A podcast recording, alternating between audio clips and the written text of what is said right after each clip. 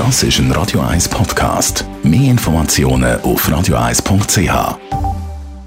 Stefanos Tsitsipas, sie sind sich gerade am Einwärmen und das Spiel fängt in wenigen Minuten an.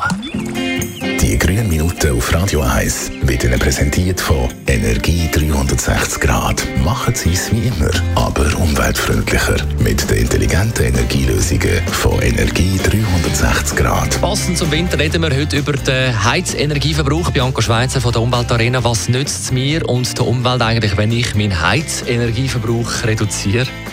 Wenn du deinen Heizenergieverbrauch reduzierst, sparst du Heizkosten.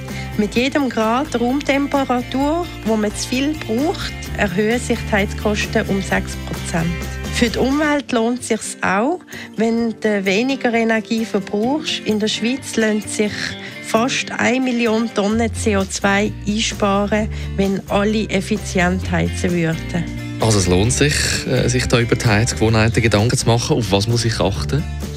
Du kannst einerseits auf die Raumtemperatur achten.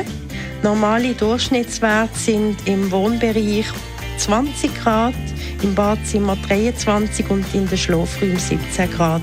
Und dann kann man auch die Betriebszeiten der Heizung den Lebensgewohnheiten anpassen. Zum Beispiel in der Nacht oder wenn niemand daheim ist, dann kann man die Heizung auch abbestellen.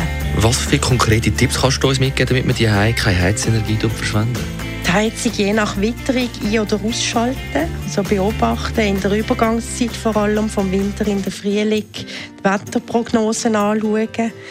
Dann in den Räumen, wo man selten braucht, wie zum Beispiel Bastelräume oder Gästezimmer, die Heizung reduziert laufen lassen.